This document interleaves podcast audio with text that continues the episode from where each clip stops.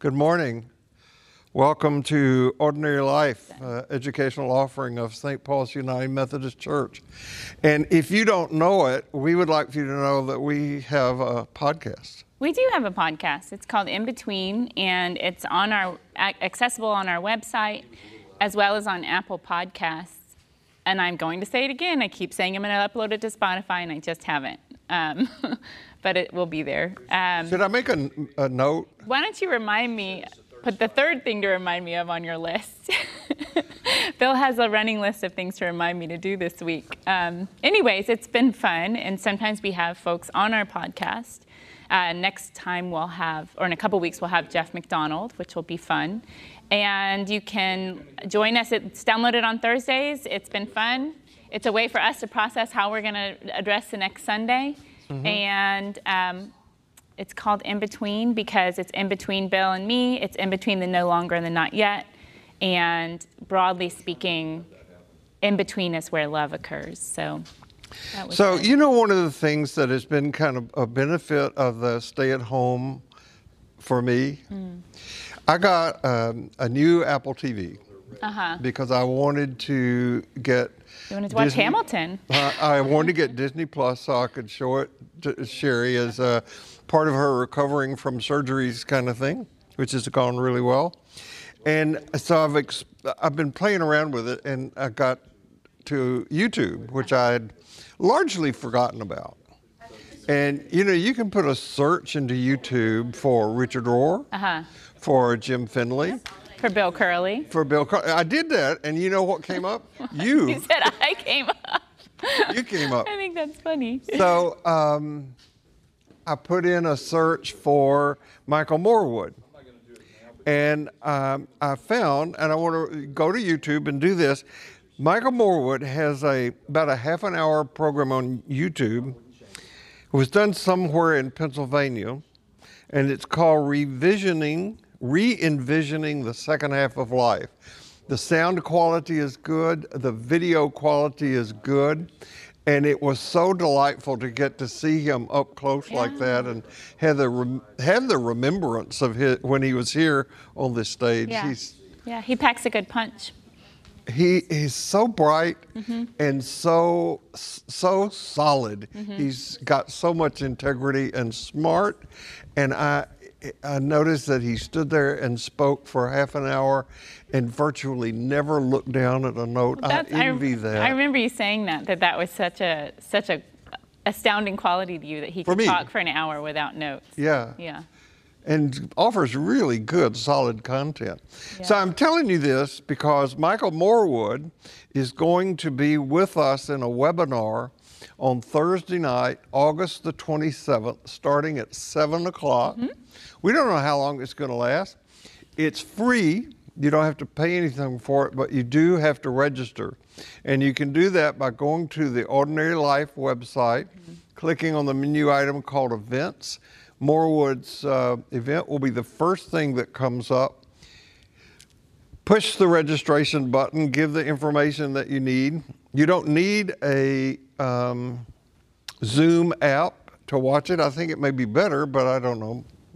You don't need that. You don't need it. You can access it on easy to download too. But you do need to save the email that you will get back because it will have the link that you can use to get on to the the site on mm-hmm. on that evening. Mm-hmm. And we're going to use the same platform in October when we have Jackie Lewis here but that event will be most all day on a Saturday and then this time on a Sunday coming up. I'm really excited.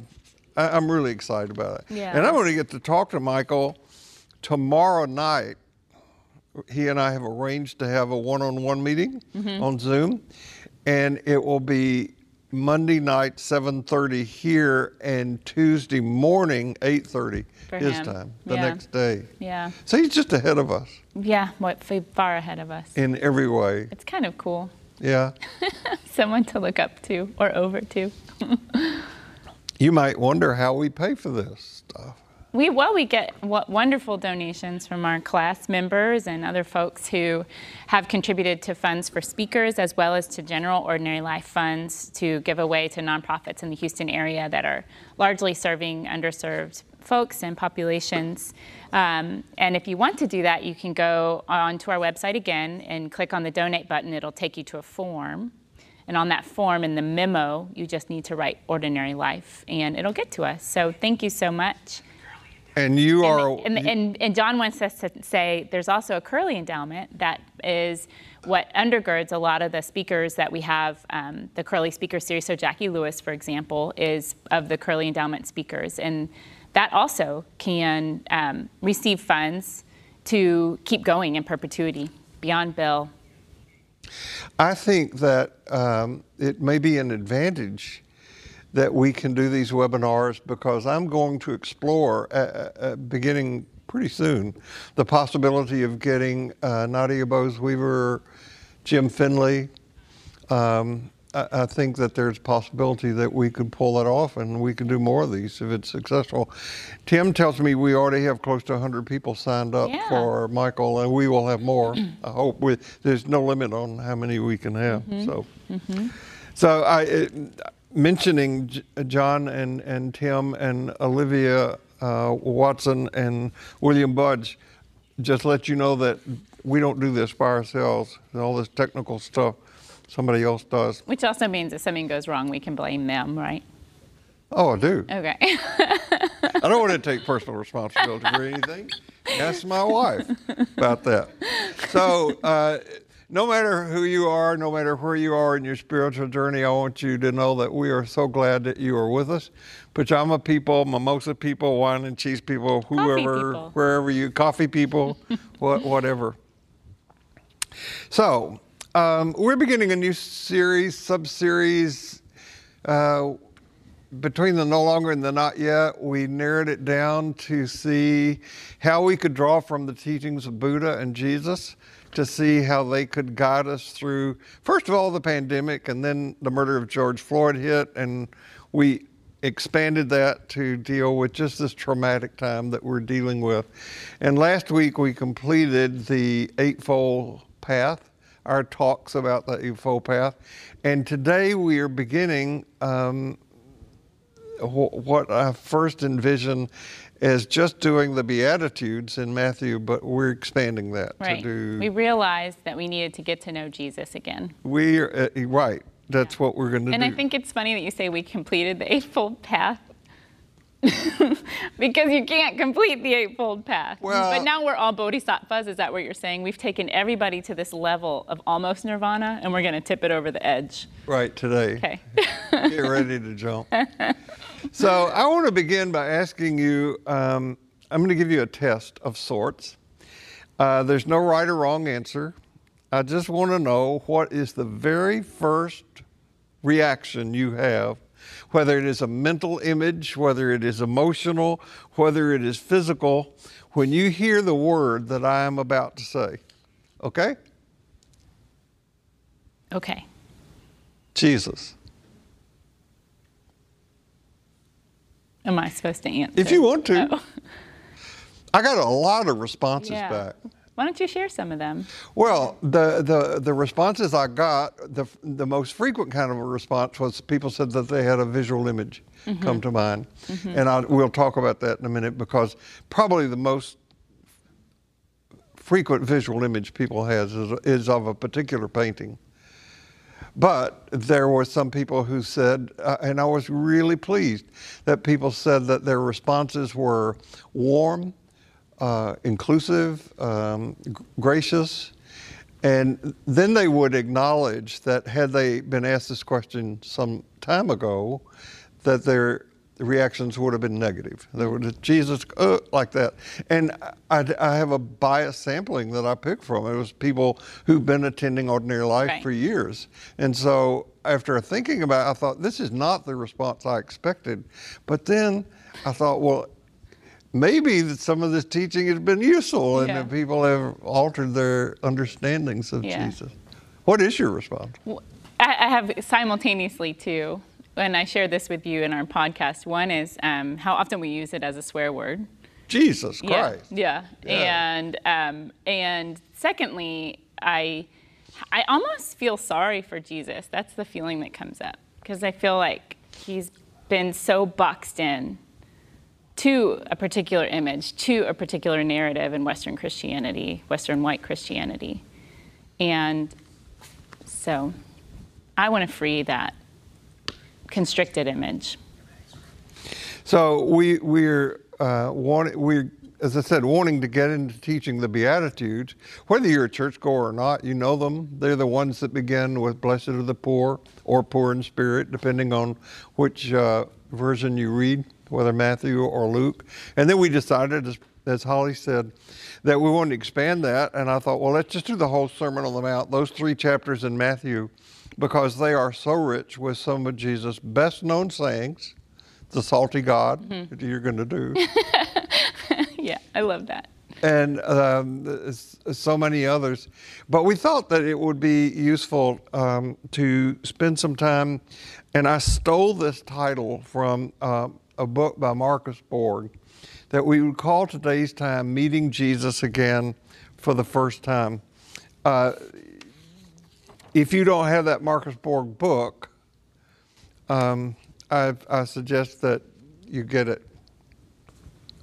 By the way, uh, we are going to put a, um, it's not a blog exactly, is it? A resource page? Resource list of the books that we mention, including poetry. Yeah. Yeah, Yeah. we're gonna we're gonna do that. So that'll be up by the time We had that on the website a while ago, but we're just going to refresh it. we're kinda- refreshing, starting all over about books. So one that I am mentioning today, Marcus Borg's book, "Meeting Jesus Again for the First Time." Um, it's it's a good book. So I, I want to play a video.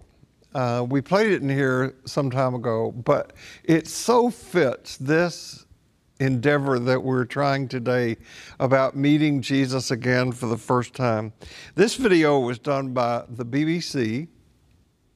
It's not long, um, and I think it's just terrific. yeah. Ready? Unmute the mute or whatever, and here we go.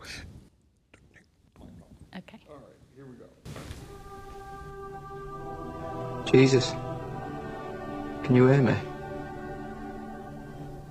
I don't know where else to turn it. I'm desperate. I need your help.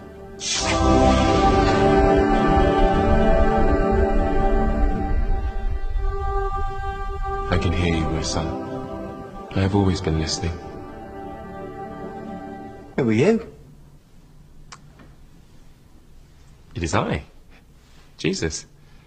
I heard your prayer and I've come to help you. You're not Jesus. I, I am.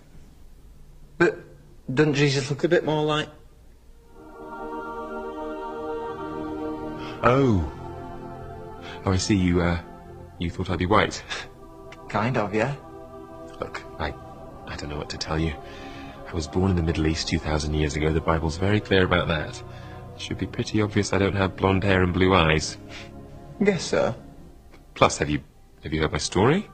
When I was arrested by a mob of angry government officials and beaten for a crime I didn't commit, and that shit doesn't happen to white people. And there was some confusion over who your father was. Okay, that's just racist. Sorry. It's just.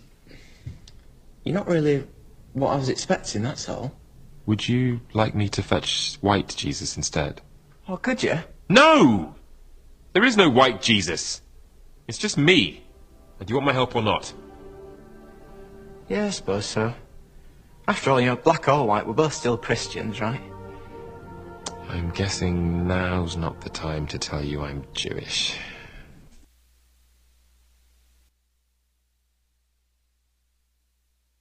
video. I just think it's so succinct mm-hmm. to the point. Yeah. Yeah. It's good. I, yeah. That stuff doesn't happen to white people is Right. a perfect line. So the image that shaped this young man's um, understanding of Jesus was uh, something like this one Jesus of the Sacred Heart.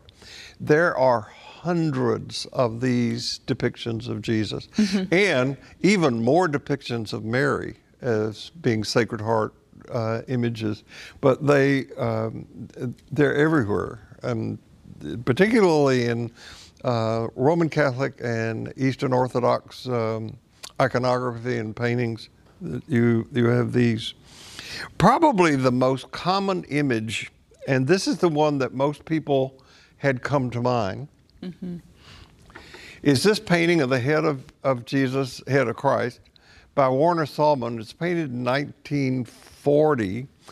And um, the Wikipedia article that I have says that it has been reproduced over half a billion times. So it's no wonder that a lot of people would have this image when they think of Jesus. Probably the most famous painting of Jesus is this one.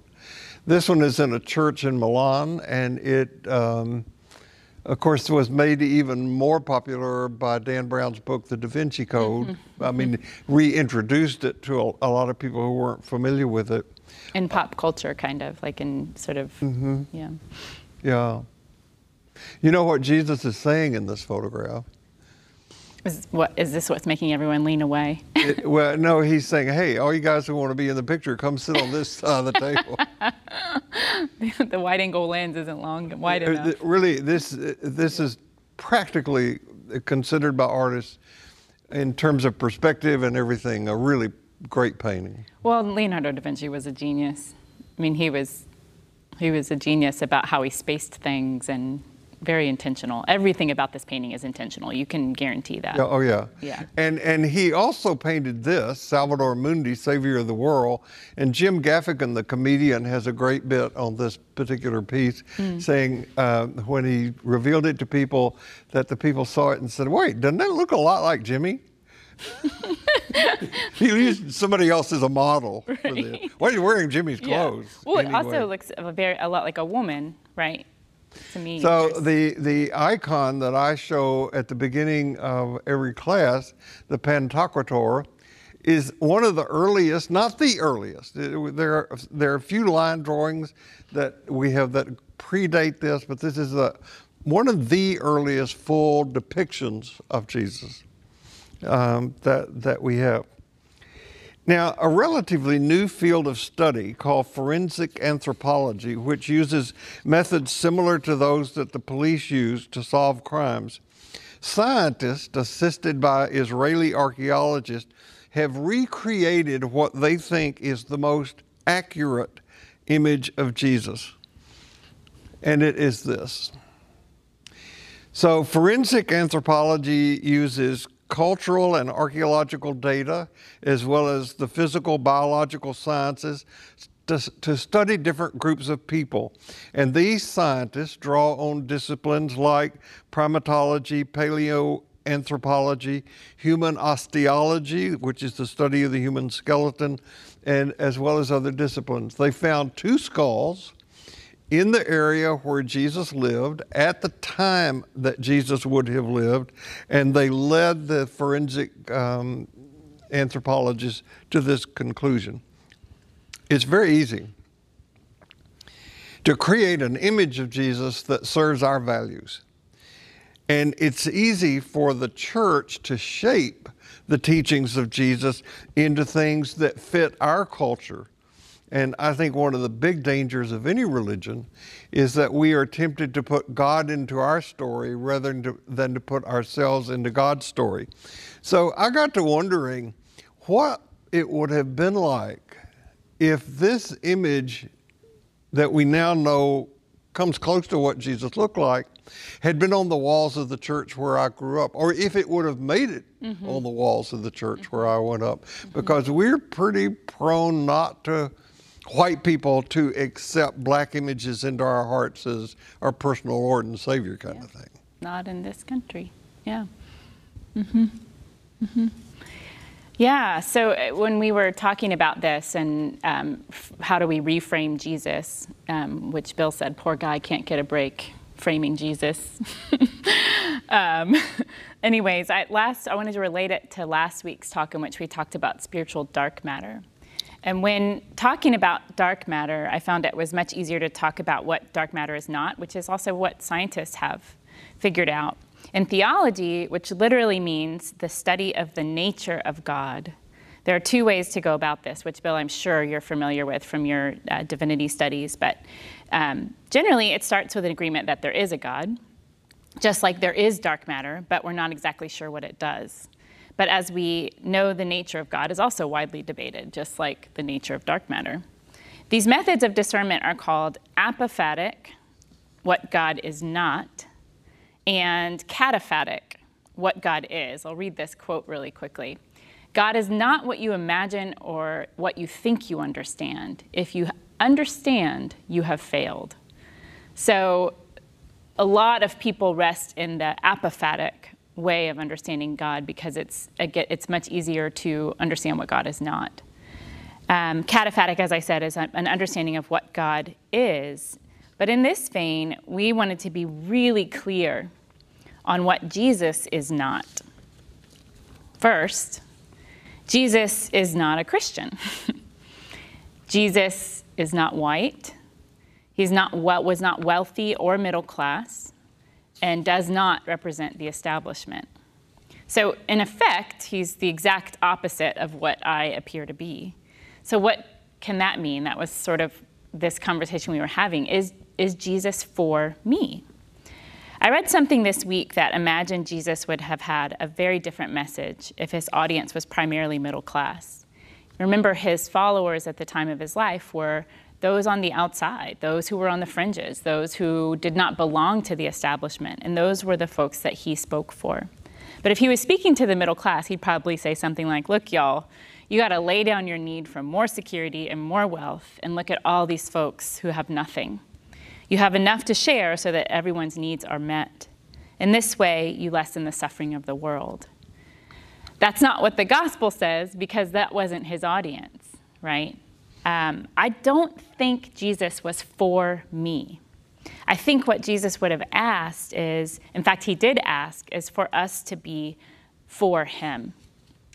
The ethos of the Christianity that raised me taught me that Jesus was for me, that he died for me and forgave me and loved me no matter what. These things might be true, but if I stay only with that narrative, I miss the point of Jesus entirely. Because, first of all, Jesus is not a personal Jesus. He was only and ever about the collective and about liberation. And when we are for Jesus, we also are about the collective. And what Western, mostly white, patriarchal Christianity did was individualize Jesus. I think Jesus was about radical transformation and liberation. He was, in effect, saying, Establishment, if you don't change, you will leave all these people out, and you too will be left out because you will have missed the point. And people on the bottom of the society, you are enough. You are enough. So, transformation that Jesus taught about is not merely that of the individual soul, but of the world in which we can live together. This comes, that quote comes from a title of a book called Mysticism and Social Transformation. I hope this sounds a lot like interbeing to you because this is essentially what Jesus is talking about. What is good for those on the edges is good for everyone. What is good for those who are considered at the bottom is good for everyone. And everything that we do is interconnected. So, this concept is fueled by compassion and an idea of writing the collective consciousness. There is no such thing as an individual being. So, transformation to me means not changing who you are, but becoming what who you are meant to be. Jesus' life represented a kind of transformation in which he had to die to the separate self and wake up to the collective. I don't mean like collective voices of a single choir or becoming uh, an ordained rabbi and being part of um, a Jewish collaborative. He entered at the level of kind of like gritty outsider existence. He entered at the level of community. So he would have been like a community organizer today, you know, kind of um, galvanizing the voices of those who have been left out. But then we turned him into the establishment, and that started as early as Constantine, perhaps earlier. but we have kept him in the establishment, that we, we've, we've put Jesus in the box that we needed him to be so that, frankly, probably so we could relate to him. But we're needing, I think, to remember who and what Jesus was about. And to remember, we need a kind of diseducation or freedom from that Jesus that most of us grew up learning about. You know, I'm thinking, Holly, that, um, and maybe we should devote uh, a block of our teaching to this in the next week or so. When when either one of us talks like you have just talked, mm-hmm. people, some people, mm-hmm. go, whoa, whoa, whoa, whoa, you should not mix politics and religion. Because mm. you get into those, eh, eh, you know, into, into those areas, and eh, I think that one of the crucially important things for people to know about the teachings of Jesus is that during the time of Jesus, there was no division between what we call politics and religion. Imagine if we did infuse politics with love. Ima- just imagine. Just imagine. Just imagine. But, but my point is, they didn't have it then. Mm-hmm. Mm-hmm. I mean, religion was the political system. Mm-hmm. Yeah. And that's what he tried to reform the political system of religion. My pushback on that in this country is how is religion not our political system? Oh, it is. Yeah. So, I mean, it was founded on this idea of Protestantism, but freedom of religion. But we, we there's really not a whole lot of separate space between. Right. Between the two. So I think it would be helpful for us to expand on that mm-hmm. sometime. Mm-hmm. So, in this meeting, Jesus again for the first time piece, I want to read you an extended passage from a book by Michael Morwood. It's longer than I usually read something in here, but um, as I said, we're having Morwood here in a couple of weeks, and he's written 10 books on uh, subjects like this, reimagining Jesus. And he has a book which you can get on your Kindle called In Memory of Jesus. And this passage that I'm reading is from that book. This is a quote. He's talking about how people would have remembered how the disciples and early followers of Jesus would have remembered Jesus. Their remembrance would have highlighted the man, his beliefs, his readiness to die for his beliefs, and his, and his appeal to them to keep alive his dream of establishing the kingdom of God on earth. It would have been accompanied by a deepening conviction that death was not the end of Jesus and that the Spirit of the Lord that had moved so visibly in him was now stirring and active in them. So, how would Jesus want to have been remembered? It is my conviction that the Christian religion has remembered and honored Jesus wrongly for 2,000 years. It is focused on him in terms of the Christ who overcame disconnection from a heavenly God, who withheld forgiveness for human sin, who refused access to his heavenly abode. The Jesus whom Peter listened to day after day had no such focus. In keeping with his Jewish roots and in fidelity to the movement of the Spirit of the Lord upon him, Jesus' concern was with the state of this world and with people not knowing a forgiving God present to them in their everyday living and loving. He was driven by the urgent need for humanity to radically change from the destructive, divisive attitudes and practices that violated the Jewish belief that all people are created in the image of God. He urged his followers to give witness to God's presence within and among them by being neighbor to all. Jesus' message about the here and now is one that the world needs to hear today. This is why and how and for what Jesus should be remembered. Yet, the religion that professes to remember and honor Jesus has rarely in its long history been ready to risk its survival as Jesus was ready to risk his in fearlessly and uncompromisingly demanding a social and political order based on Jesus' teaching. Instead, it has traditionally been more concerned with the next life and with controlling how people gain access to it. Mm-hmm. That's a powerful piece of writing. It is. Essentially saying where we need to be is right here. And as you've taught so many times in here, the kingdom of heaven is here. Mm-hmm. And we create heaven or hell by the choices, by how we engage with that. Well, I, think that one of the key things for us to remember is that Jesus did not talk about the kingdom of heaven. Right. He talked from the kingdom of heaven. Mm-hmm. Mm-hmm. And he invited people into that realm of reality. And that's a crucially important difference, a di- crucially important different way of thinking about what the Jesus story is about. Because we've been conditioned to think that the kingdom is out there somewhere. You get there after you die. And Jesus is all about no, come in, come on. Right. And this is where there's like that third way. Jesus is not about is not about the out there kingdom of heaven. Jesus is not solely about individual salvation, but he offers the individual a way of being, of transformation to participate in this sort of collective consciousness or well-being of all. Oh, in, in the, what uh, uh, Muraku calls the empowering community. Right, or uh, the beloved community, Right. right. Yeah. So I want to repeat that statement that Jesus wanted people to be for him, which really meant that we would be about everyone. He wasn't presenting a mystical path that leads to unity through personal salvation, but inviting his spirit followers, followers in general to be touched by the spirit of life. When we allow ourselves to be touched and amazed by life, we forget the self. I remember when my kids were younger, and this still happens to an extent because they're still young enough to sort of be experiencing things for the first time, how amazed they were at first experiences. I love this picture of my oldest son. He just looks in awe. He's about three in that picture. When Caleb first sat up or took a step, or when he would cry out in ecstasy as we were driving, A tuck, mommy, a big tuck. and I too became amazed at trucks. you know, like, oh wow, that caterpillar really is cool. And what seeing the world through my little kid's eyes allowed me to do was to be in amazement. And I think amazement is part of transformation.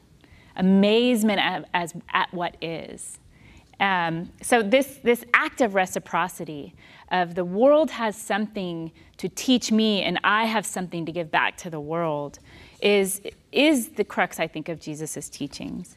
The experience and perception of experience are completely seamless in the little kid's eyes. I don't know if it's a child's kind of closeness to that seamlessness, in other words, having just emerged from literal oneness, being in the womb, that keeps them so close to the ability to be amazed for a long time. But as a mother, this pointed me back to the fact that we already exist in an embedded reality. So when I could really lean into to my kids' experiences of things, I could see the embedded nature of reality a little bit clearer. They're great teachers, kids are.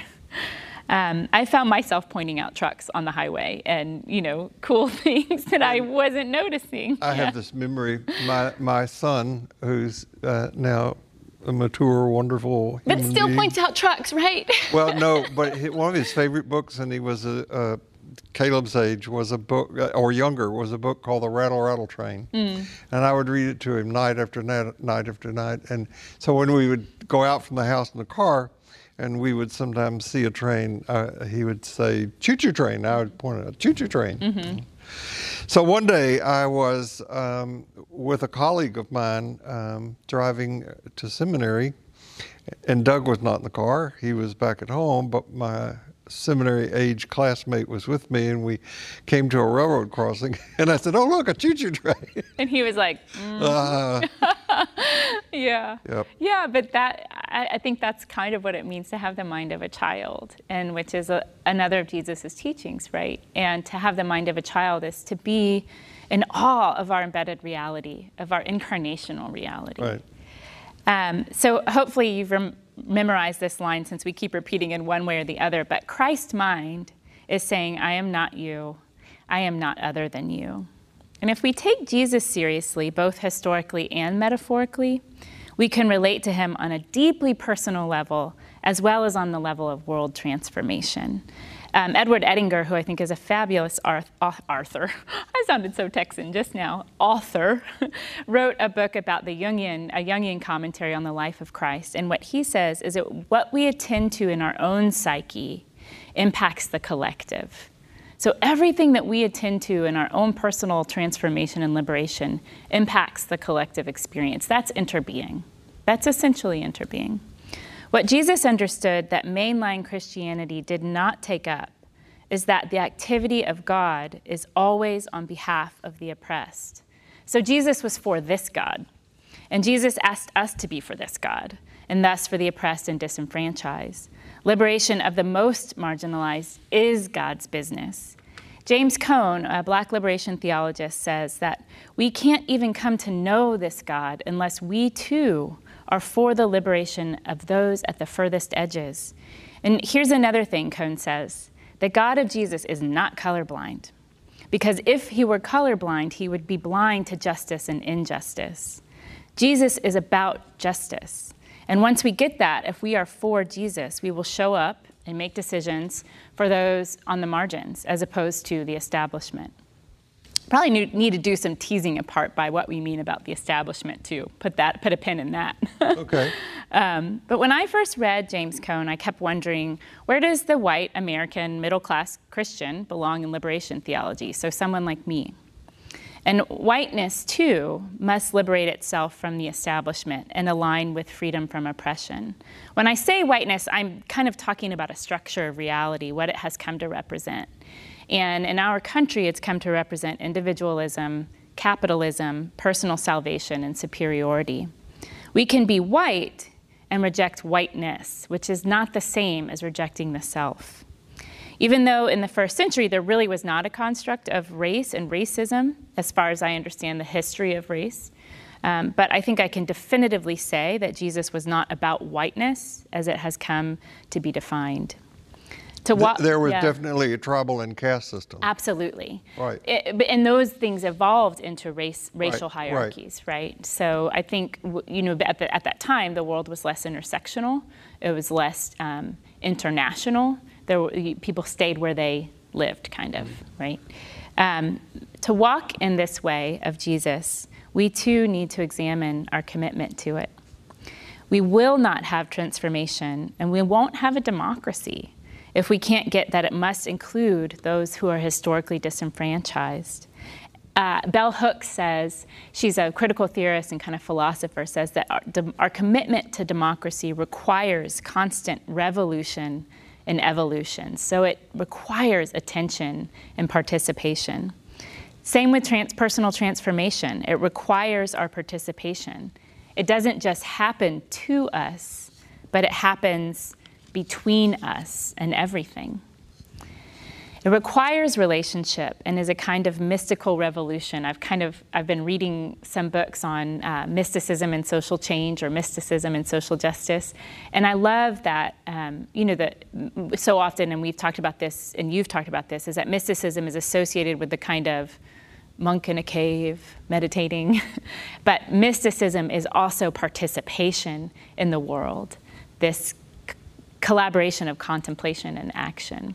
And that's what I think Jesus pulls off so well, is being of a mystical mind, but being active in the world. I think that uh, mysticism, when it comes to, and Richard Rohr's daily meditations have been about this last couple of weeks. Uh, uh when it comes to Jesus, mysticism clearly means to me uh, that he was a non dual teacher. Yeah, he's what um, was would be called a healed healer, right? And in that vein, it goes beyond individual fulfillment, and it alters the reality of the of the group that participates in this sort of healing mm-hmm. or transformation. It's a resistance to individualism. Um, Cornel West, who is also a pointed social critic, says American culture is wrestling with a spiritual crisis because of our obsession with individual pleasure. When we get stuck there in individual pleasure, we develop this kind of tolerance for cruelty because we become willing to sacrifice someone else's well being for our own. But love, he says, and this echoes the Jesus metaphor to really know love, we have to learn how to die to ourselves, to our own personal pleasure which is the exact opposite message we get from our culture, and even from things like, um, you know, the, the, theology that is about becoming wealthier and wealthier, right? Um, and this death to our separate self is exactly what Jesus taught. And I love that link between Jesus and Buddha, or Jesus, the, the teachings of Jesus and the teachings of Buddhism. You know that uh, I know I've referred to him a lot during this time today, but he is one of my shining stars when it comes to this sort of thing. Richard Rohr uh, has been devoting last week and this week his devotions, and actually he wrote a book about this uh, and has reissued it. It's been revised in light of the pandemic and in light of the racial unveiling that mm-hmm. we have, called um, order, order, disorder, reorder. Mm-hmm. And people who are committed to order and maintaining order, getting wealthier and having more and being secure, they don't enter into this disorder period, which we are being forced into mm-hmm. right now, some mm-hmm. reluctantly, because it's too painful. It is painful. But this is, and that is where I think Cornel West is spot on. We have to die to something to become transformed by love. And that, and that, so, so many of us never enter the cave, right? We don't, because of that fear of pain Right. Like we're going to find a whole lot of comrades in that cave if we actually enter in. You know, one of one of Jim Finley's great um, metaphors is that we travel along with Jesus for a while, and we get to a point where he stops and mm-hmm. he points to a cave. Mm-hmm. You want me to go in there? I'll wait out here. You go in. Right. And as we're going, he says, "By the way, you can't take anything with mm-hmm. you." Mm-hmm. Mm-hmm. Yeah. It's a, it's a great metaphor. Mm-hmm. So uh, I, eh I, think I un- disordered the side. This, that's okay. The slide. Speaking of disorder, threw you for okay. a loop here. because uh, Michael Morwood has certainly influenced what you're about to hear. Yeah.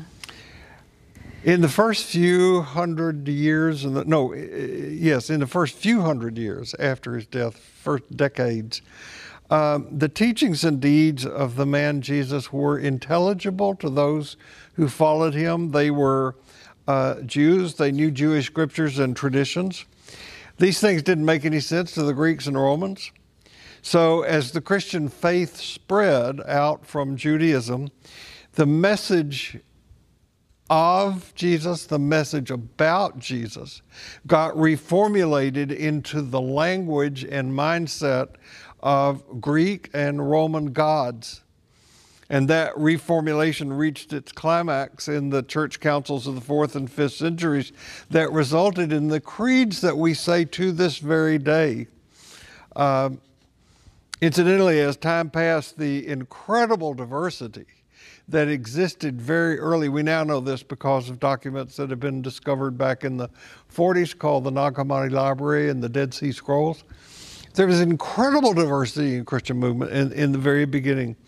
Uh, but somewhere along the way, um, Christianity became something that someone believed mm. rather than something one did. There's a critical shift at that point. And when we talk about the Sermon on the Mount, we're talking about trying to get back to not beliefs, but to behaviors. And what the behaviors are of what Holly's calling the beloved community, what Amuraku calls the empowering community. I think one of the, the saddest things ever is that the biblical scholarship that has been going on since the mid 1950s uh, has never made it, for the most part, into the religious education curriculum of most churches. And I hope what we have to say in the weeks ahead can make you curious about this question. How did the teachings from the mouth of this Galilean peasant Jew get to be believing that somehow he was God's son who had dropped down out of heaven for the sole purpose of dying on a cross to save people from their sins. One of the things that I want for me, and uh, I think this is what it means for me to be a Christian, is that I want to be affected in the same way that Jesus' followers were. I want to be able to apprehend sacred mystery in such a way in this man and his teachings that it contributes to my ongoing transformation. And most people, even those who identify as Christian, I'm convinced have not met Jesus. And we hope to reintroduce him to you. So, um, leaning heavily on the works of Michael Morwood, Marcus Borg, Robert Funk, Shelby Spong, John Dominic Crossan, um, I'll, I'll leave it at, at I that. like the. I, I'm loving the liberation theologists too. Just Oh, people yeah? like liberation theologists. Oh, liberation theology. Yeah, who, who James really, Cone. Yeah, Mary Daly. Um, there's a whole slew of recent and great liberation theology writings. So, leaning on these people, what can we say about Jesus? Well, one of the things that we can say, and then we, we want to end up today saying how these things have applicability to us. So this is the cataphatic way of defining Jesus, Yeah. what he is, right? What he is, Yeah. yeah. Yeah. Yeah. Well, we can say that he, he we can say that he was a sage. He was a wisdom teacher. He belongs to the wisdom tradition of ancient Israel. Mm-hmm. He was not a Christian. He was not a Greek philosopher.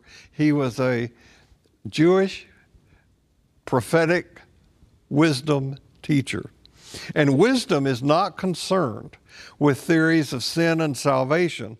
Wisdom is concerned with how do you cope with what's going on in your daily life.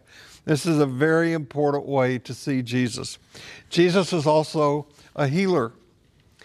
Now, there were healers in the ancient world. Um, that's clearly attested. Jesus was also, uh, he taught an ethic of trust. Um, we don't live in that culture. We live in an ethic of work. Who's not heard of the Protestant work ethic? But not so for Jesus. He told his followers, don't worry about tomorrow. Get, get your lesson from the birds of the air and the flowers of the field. And as we will see when we go forward into the sermon, he clearly taught ask and it will be given to you, seek and you will find, knock and it will be open. Those are all wisdom teachings. The next thing that Jesus taught was our kinship to each other. We're going to find this over and over in the Sermon on the Mount that Jesus talked about how we were brothers and sisters to each other and that he defined his family as those who were around him. It's really some radical stuff. Um, it's inspired a lot of people, it's troubled a lot of people, but consider his admonition love your enemies. That doesn't go over well in a culture that builds itself around identifying who's in and who's out. Jesus, um, Robert Funk, I got this from him, said, Maybe one of the most radical things Jesus ever said was, The sun shines on the just and the unjust. That did not fit with Jewish teaching. Because Jews believed that God blessed those who did the right thing, obeyed the law, and all of that stuff, and Jesus did not teach that. The God of the God of the Hebrews was a highly vindictive God, a God who really did divide who's in and who's out, and Jesus came along and said, You've misunderstood. And we'll find this again and again in the Sermon on the Mount. He said, You have heard, quoting the law of Moses, but I say unto you, and he inserts a new transforming initiative into the teachings that he gets from the, the Jewish law. Um, unless you hate your father and your mother and your brother and your sister, you cannot be part of following me. You're no disciple of mine. And what he meant by that was, that you've got to be willing to break the ties that bind you to a particular ideology or a social class. You've said to me once, sorry to interrupt, but that you know so many of the rules of our systems, including our family systems, are these unspoken, taken for granted rules. And in some ways, we have to learn how to individuate or be outside of those sort of expected rules. We have to learn how to bend that, how to see what is, to see what's actually operating, and then decide from a new place is that what I want to operate in? The beginning of spiritual wisdom is, is in what you just said. Mm-hmm. And I see um, archetype for it in the Abraham story, mm-hmm. who left home, mm. Mm-hmm. not knowing where he was going. Yeah. And Jesus, who picks up that same theme in saying the Son of Man has no place to lay his head. Yeah. He didn't have a home mm-hmm. in the way that we think about that.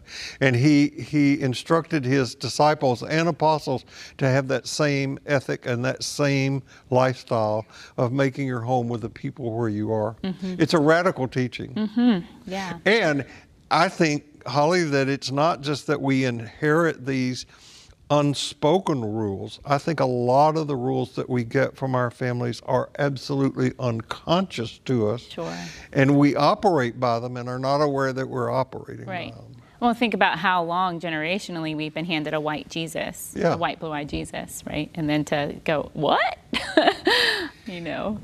Uh, the teachings of Jesus are also marked by celebration and joy. Um, the Jesus that I was introduced to as a child uh, was a frightening figure who talked about the end of the world and how important it was to get your act together before that happens. But you will find in his stories and behaviors things that are full of celebration and uh, joy and parties, and he was called a drunkard. Um, anyway, I saw a play once, um, kind of a spoof, or I don't know if it was a spoof, but just another, another take on Jesus and the disciples, that they were just kind of a, a group of ravers who went from kind of party to party around. um, Well- and, and, the, and it postulated that they were all a group of gay men. oh, some play. Yeah. I, I I can remember uh, years ago uh, standing in here and saying that one of the images that I had of Jesus is that he was a stand-up comic. Uh, want, hey Jesus, you want to go get a burger? And what, what would it- what's his reply? Consider the lilies of the field. Something like that. Very abstract. Or there's soup in the attic. Yeah. Uh, something that makes absolutely Okay. no sense. I remember that um, I, I posed a question. I quit doing this, but I used to pose a question. If Jesus were here, what would he say to us? And of course, there's no way of really knowing. But Rob Negrin was in class that Sunday, and afterwards he came up and said, I know exactly what Jesus would say if he were here. And I said, Really? What would it be? He said, You want to go get Mexican? That's right. Yeah. So, um, and and finally, the last thing I will say here is that Jesus was a man of great integrity. That's the primary meaning of the cross. Jesus died on the cross not to save us from our sins, but because he was unwilling to compromise on his vision, which is to live nonviolently and to demonstrate the kind of rule that he thought God wanted people to be under. So, how can these kinds of teachings be a guide for us through this traumatic time of pandemic and the writing of racial injustice? And these are the things that Holly and I will be returning to over and over in the, the weeks ahead. I hope that I don't have to spell these out. I mean, they're pretty obvious. Wisdom is about spiritual literacy. We need to be literate about our tradition. Um, in the very beginning, as I said, being Christian wasn't about believing. How did that happen? How did that come about? Trust is how we are to move into the future, not scared witless. We don't have to hang on to the mythic statements of the early church as literal truths. I am really grateful to our mothers and fathers in the faith who hammered out the first creeds. They were trying to make sense of their world just as we're trying to make sense of our world. But to hold on to their statements in any literal way is like continuing to believe that the earth is the center of the universe. And further, let's celebrate that there's that there's nothing to fear in recovering the roots of our tradition. Trusting the God of Jesus means it's okay to follow truth wherever it leads us. We do not need to fight, fight a rear guard action. That's not truth. And I also think this trust means knowing that what we come up with as faith statements today will be as provisional for future generations as the early statements are for us now. And of course, another thing that we can take from Jesus is the importance of integrity, and that goes along with trust. You can't be dishonest and trustful at the same time. So um, we live in a era of growing disinformation, and we want to live with trust. Mm-hmm. Something you said made me think also that, you know, we've stagnated some of these things. We've kept them in the place where they were written or first evolved. But these words, these teachings, I believe are meant to be dynamic and evolutionary, right? And so always in wisdom teachings, we're wanting to make we're wanting to make them relevant. What do they say about today, not what do they say about 2,000 years ago? And to become relevant, we have to be willing to hold that they evolve that they are dynamic, not static. Thus. God, Jesus, is dynamic, not static, mm-hmm. right? Um, I love what you said about Jesus as an illustration of integrity and kinship and healing, and you're going to get into some of the healing um, in a minute. And many of us are familiar with the healing stories of Jesus, but I think you'll deepen that understanding in some ways. Um, I think, though, if we go straight to healing, we bypass sometimes the more radical or challenging teachings of Jesus, which is the, the, telling the truth part, right? Telling the truth about what is. We, we want to be healed. I think that's like fundamental in us. We want to be okay. And if we bypass the truth, though, we've, we've bypassed an important part of healing, which is sitting in discomfort, mm-hmm. being in the cave, if you will. But an antecedent, so an antecedent to healing, in my mind, would be truth telling we cannot heal without knowing and naming what we need to be healed from. Trauma, for example, an, an, a personal trauma or collective trauma is a bit like a hibernating bear. When something happens to us that is traumatic, it takes us out of our body. It's not forgotten, but it's stored away. The body remembers everything.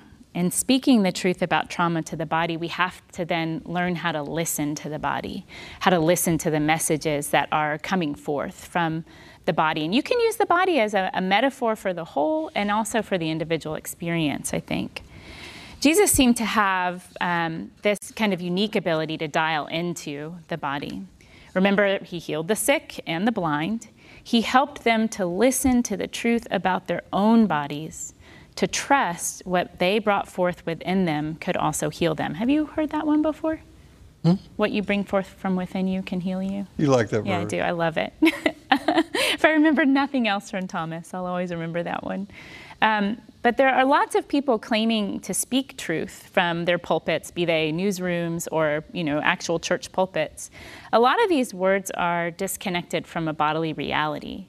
They, Jesus spoke the truth about individual suffering so he made us look at suffering. He spoke truth to the powerful establishment, and sometimes he spoke by saying nothing at all. He refused to prove his sort of pedigree to the establishment. When asked, Who do you say that you are? he didn't answer. He, he, he didn't give them the satisfaction of proving his lineage. He could have said, I'm the child of God. They were looking for him to say, Which God, which Roman or Greek God do you descend from? And he didn't say anything. He didn't answer. He just is like, my message is more important than who I am. So, if Jesus were alive today, I wonder what truths do we imagine he would speak? I think he would say, don't leave the spiritual out of the political. Don't leave love out of a revolution. He would say, heal the collective body by remembering that we are not separate. Our commitment to separation to the individual over the collective is what keeps us from seeing this truth. So, trauma in the individual body affects the whole, and that's also true in the community. When we minimize or deny that, we individually or collectively, then we remain separate, and true healing can't occur. So, I think one thing to be sure of is that Jesus is anti establishment. He would be a prophetic voice speaking from a place of love for those bodies who are traumatized. And that's who he I think, wants to call our attention to. So I want to close our time today by talking about Jesus as healer. We need healing. There's no way you can look around at what's going on in our culture today without coming to understand that. We need healing. Our religious understandings need healing. Our country needs healing. I remember when I first started teaching about the Jesus of history years ago in here, someone came up to me, a, a guy who was a self professed fundamentalist, and he said, What you're teaching scares me. And I want our teachings to equip us to deal with such fears. over and over, Jesus said, and it's the message of the, the, the Hebrew tradition fear not, do not be afraid. And so there are three fears that I think we need to be set free from. One is what I'm going to call our biblical anxieties. You may remember, some of you, when Mel Gibson's film, The Passion of the Christ, came out in 2004. I never saw that movie because I re- what I read of it let me know that I didn't, uh, I did not want to be exposed to that much violence. What bothered me about the film, though, was that many people who saw it thought they were watching a documentary. What they were seeing was fiction. It is a fact that Jesus was executed, but we know almost nothing about what literally happened. The gospel accounts were not written by eyewitnesses. They were written years after the fact. Further, they don't agree with each other. The writers of these texts were, for the most part, influenced by Jewish thought as they were exposed to Jewish scriptures. Almost every verse of the crucifixion story can, uh, uh, is taken from what we call the Old Testament. Now, don't misunderstand what I just said. They are not made believe stories, they are make believer stories. There's a difference. The next healing we need is the one that will help us deal with what I call our God anxieties. One of the things we need to navigate uh, is one of the things we need to navigate this territory that we're in right now is mature people. That's one of the reasons that we hope that you will read when the disciple comes of age. It's in looking for someone else to be in charge, whether it's a person or an institution or a political party, to tell us what to believe or how to behave, that's opened doors for tyrants to come in in our own time. The God of Jesus refuses to get involved in the way that we want that God to. It rains on the just and the unjust. And of course, until we do our work to grow up, wake up, clean up, we're not going to know this. And that is our primary responsibility to take care of ourselves. I think putting immature people in charge of what's going on in this country is like putting a billy goat in charge of a garden. Just look at the entitled exceptionalism that's going on about mask wearing in this country. And a lot of that is coming from evangelical Christians. Mm-hmm. Uh, just this week, Shane Claiborne tweeted I don't understand Christians who refuse to wear a mask because they think God will protect them, but somehow they still need a gun. Mm-hmm. And though it may make some people anxious, let's put aside what I'm going to call Christ anxieties that's another place where we need healing. Yeah. Jesus has been turned into a Savior who's supposed to do for us what we're unwilling or unable to do for ourselves. And besides, it's in focusing on Jesus as Savior that separates us from each other. it doesn't unite us, it doesn't bring us together. One of the most disturbing things about Christian fundamentalism in its various forms is that it looks forward to some future judgment out there where people will either be safe or sorry. We have a global and a national crisis right now. The Messiah we need is justice. The Messiah we need is kindness. The Messiah we need is compassion. We need some intensive care for the planet. And for us to wait for some external magical force to bring compassion and justice about is a betrayal of the fundamental trust inspired by Jesus. now, someone might ask, but don't people need Jesus? Hmm. Well, yes, of course, they do. But as I see what's going on in our country and our world right now, most of the time, what a lot of people need is for someone to be Jesus to them someone to be Jesus for them. You'll have to decide this for yourself, but for me, the Jesus Jewish mystic, the wisdom teacher, speaks more powerfully and directly to me and to the anxious, anguished world in which we live. He spoke simple truths, profound truths. He spoke in metaphors. He overstated things. He understated things. He used hyperbole, paradox, parody, and humor. Humor um, prevents us from becoming overly righteous. Uh, ambiguity inhibits dogmatism. Both humor and humility are good defenses against arrogance. Have you ever known any really happy fundamentalists? I think not. So join me and Holly in the weeks ahead as we gather here. Um, we're going to keep reintroducing Jesus, talk about his teachings. I think his teachings are ones that can heal our hurts and calm our anxieties. Yeah. Thank you. Thank you. I love doing this with you. Me too. No matter where you go this week, no matter what happens, remember this you carry precious cargo, so watch your step, and we will see you here again next week.